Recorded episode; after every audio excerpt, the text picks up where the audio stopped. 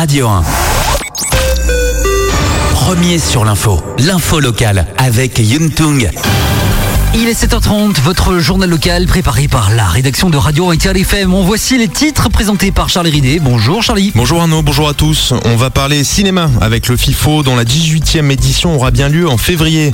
Vous entendrez la présidente de l'association Myriam Abono nous donner les détails de cette organisation un peu particulière. L'actualité c'est aussi la performance d'un jeune nageur polynésien qui a battu pas moins de 5 records nationaux dans le week-end. Et puis allez, on parlera rapidement d'astronomie avec un phénomène astral qui aura lieu ce soir après 800 ans d'attente. out.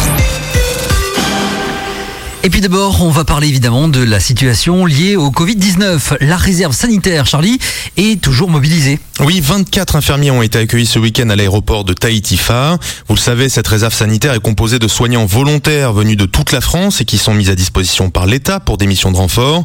Il ne s'agit pas de n'importe quels infirmiers. Ils ont été sélectionnés pour leur expérience et pour leur spécialisation en réanimation. Leur objectif, soutenir et soulager les équipes du centre hospitalier du Taonnet qui sont en première ligne de la vague de Covid depuis plus de trois mois. Ces 24 infirmiers doivent rester en poste jusqu'au 9 janvier. Ils relèvent 12 autres volontaires de la réserve nationale qui ont regagné leur établissement ou leur cabinet en métropole. Pour rappel, le Covid au Fénois, c'est déjà plus de 100 décès et toujours une soixantaine d'hospitalisations pour des symptômes graves. Et pour une fois, une bonne nouvelle, le 18e FIFO aura bien lieu. L'édition 2021 du Festival international du film océanien se déroulera du 6 au 14 février. L'idée est toujours la même, ouvrir les fenêtres du Fénois sur sa région. Neuf documentaires sont en compétition, auxquels s'ajoutent 11 films et 17 courts-métrages sélectionnés hors compétition. Un programme complet, même si en matière sanitaire, on ne sait pas de quoi février sera fait. Les organisateurs ont donc choisi d'orienter cette 18e édition pardon, vers le numérique. On écoute la présidente de la FIFO, Myriam tous les films seront accessibles via le site internet du FIFO. Il y aura euh, plusieurs formules qui pourront être euh, proposées aux internautes. Hein. Ils pourront euh, voir un film ou plusieurs films. En fait, on est en train de travailler sur les formules à proposer. Certaines choses seront payantes, comme pour la visualisation d'un film en salle, et d'autres, beaucoup d'autres choses seront gratuites. Je pense notamment à tout ce qui est lié au off, aux rencontres avec les, réalisateurs. Alors, c'est sûr que ça aura un côté moins festif et convivial que le FIFO euh, usuel, mais ça permettra aussi ben, aux, habitants des archipels, par exemple, euh, des îles, de pouvoir euh, ben, bénéficier du festival on a aussi appris ce week-end les noms des membres du jury 2021, un jury présidé par Luc Jacquet, euh, réalisateur entre autres de La Marche de l'Empereur. On y trouvera aussi des professionnels locaux comme Eliane Coller ou Jacques Navarro Rovira. Le prix du public est lui aussi maintenu. Reste à savoir comment les spectateurs pourront voter depuis chez eux. Alors oui, il y aura, il y aura évidemment euh, le vote du public, mais c'est quelque chose auquel on est, on est très attaché. Hein, donc euh, les gens qui auront vu les films pourront voter.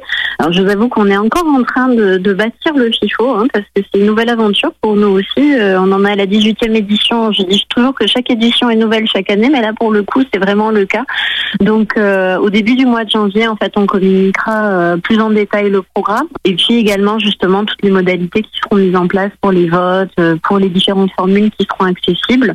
Mais mais voilà, oui, le vote du public sera toujours d'actualité.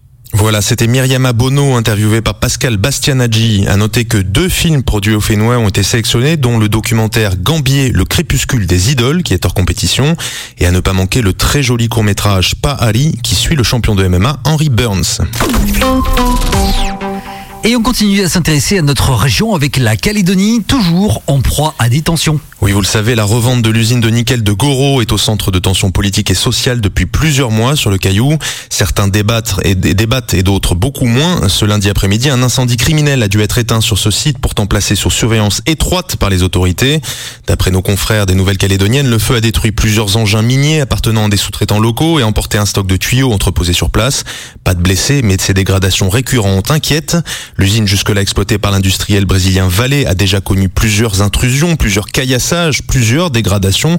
Or, il s'agit d'un site industriel à haut risque où le nickel est traité avec de grandes quantités d'acide. Le risque, c'est donc l'accident grave sur le plan environnemental. Euh, environnemental pardon. Le risque, c'est aussi que ces dégradations mettent en danger les 3000 emplois de l'usine.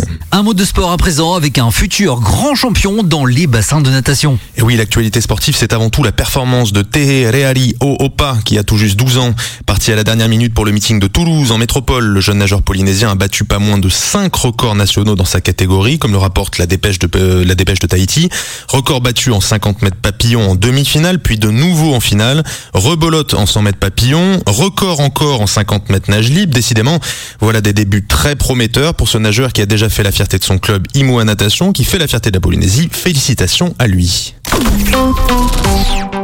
Bonne nouvelle avec une idée de cadeau à mettre sous le sapin, un nouveau conte de la mer en librairie. Hiti, le retour du navigateur, c'est le nom de ce nouvel ouvrage publié ces jours-ci par Ray Chase. Auteur polynésienne déjà reconnue, elle a toujours mêlé dans sa carrière les poèmes, les contes, les légendes traditionnelles et quelques éléments autobiographiques. Ainsi, les aventures de Hiti, qui cherche à revenir de Tahiti à Tahiti depuis Hawaï, s'inspirent du voyage de l'écrivaine sur la pirogue Fa'afaïté. On l'écoute.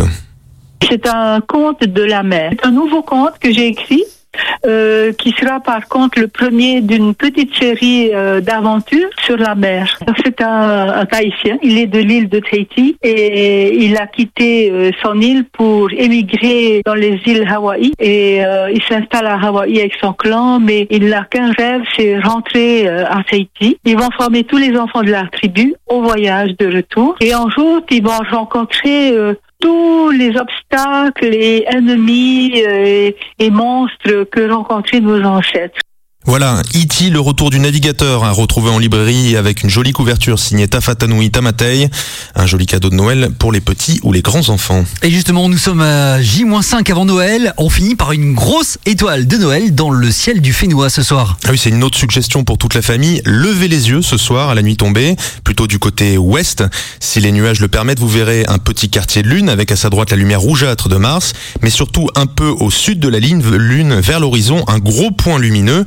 Il s'agit non pas d'une, mais de deux planètes. Jupiter, la plus grosse du système solaire, et Saturne, connue pour ses fameux anneaux, sont quasiment alignés ce 21 décembre et semblent ne former qu'un seul astre. Une grande conjonction qui n'avait pas été observée, euh, qui n'avait pas été observée depuis près de 800 ans. Ça vaut bien le coup d'œil. Euh, il faut, c'est un coup d'œil qu'il faut faire avant 20h30 puisque euh, les deux planètes vont se coucher à cette heure-là. Alors pour la petite histoire, les astrologues européens du Moyen Âge voyaient dans ce phénomène astral le signe d'un grand bouleversement. Après cette année pour le moins agitée, on espère plutôt une année 2021 sous le signe de l'accalmie. Ça peut pas être pire de toute façon, c'est la bonne nouvelle, clairement. Merci Charlie.